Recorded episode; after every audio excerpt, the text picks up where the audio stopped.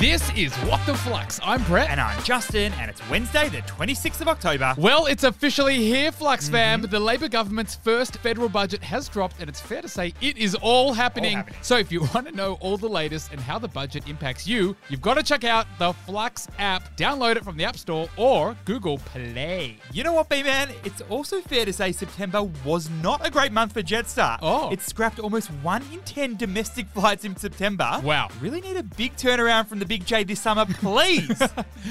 Three timely stories today, Justin. Let's do it. For our first. The federal government has rolled out a brand spanking new budget that shows a $42 billion improvement to the government's bottom line over four years. but no direct assistance around cost of living pressures, B-Man, so tell me more. Some background the federal budget is announced each year by the party in power It sets out what the government's going to spend money on. and where it's going to generate that money from, i.e., income from the taxes. Alrighty, and in this year's budget, what are the key issues, B-Man? well, we've got interest on debt, Mm-hmm. the NDIS, health and aged care, and defense. Those are some of the biggest costs on the budget this time around. Now, here are some numbers, Jazzy Mm-hmm. Boy. In this year's budget, Labor has forecasted that the budget deficit will shrink from the predicted $78 billion to a much smaller $36.9 billion deficit. And Brett, this reduction of around $41 billion is mainly thanks to soaring commodity prices and low unemployment. But, Jazzy Boy, the one thing on everyone's lips inflation and cost of living, both of these were not addressed head on. so, what is the key learning here?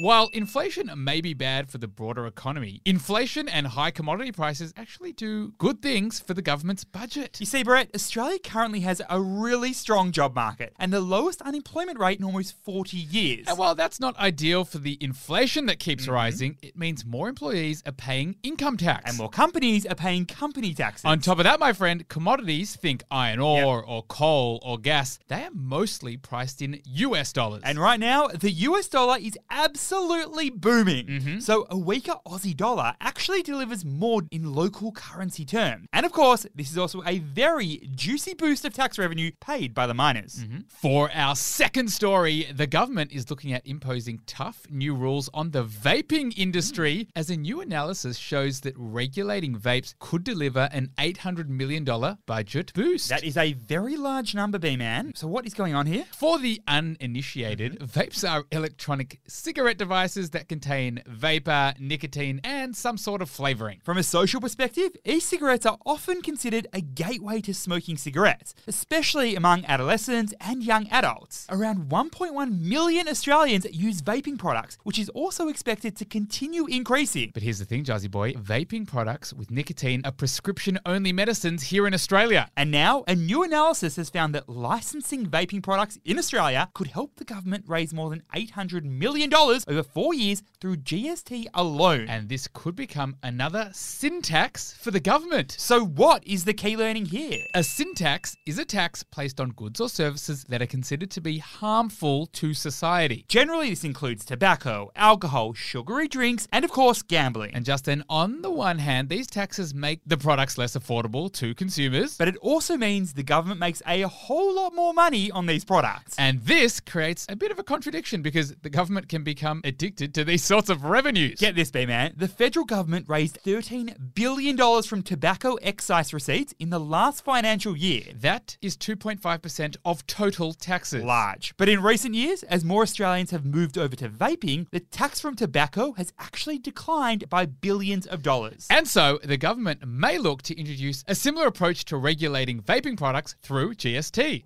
For our third and final story, Brazil's Minerva Foods is buying Australia's very own Australian Lamb Co. for a whopping $400 million.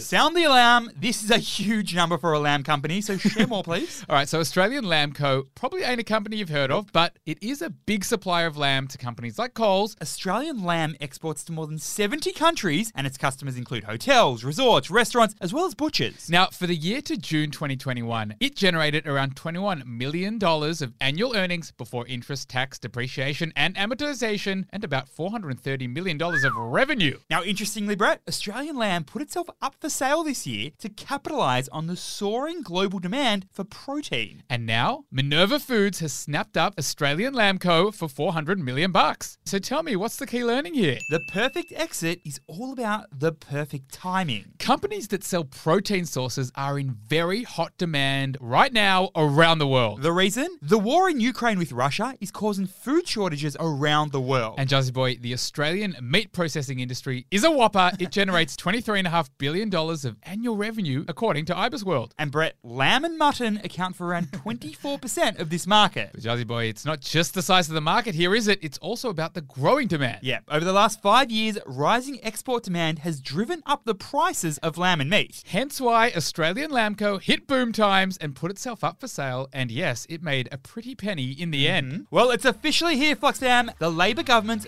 first federal budget has dropped. So if you want to know how the budget impacts you, you have got to check out the Flux app. Download it from the App Store or Google Play. Thanks for listening, and we'll see you tomorrow.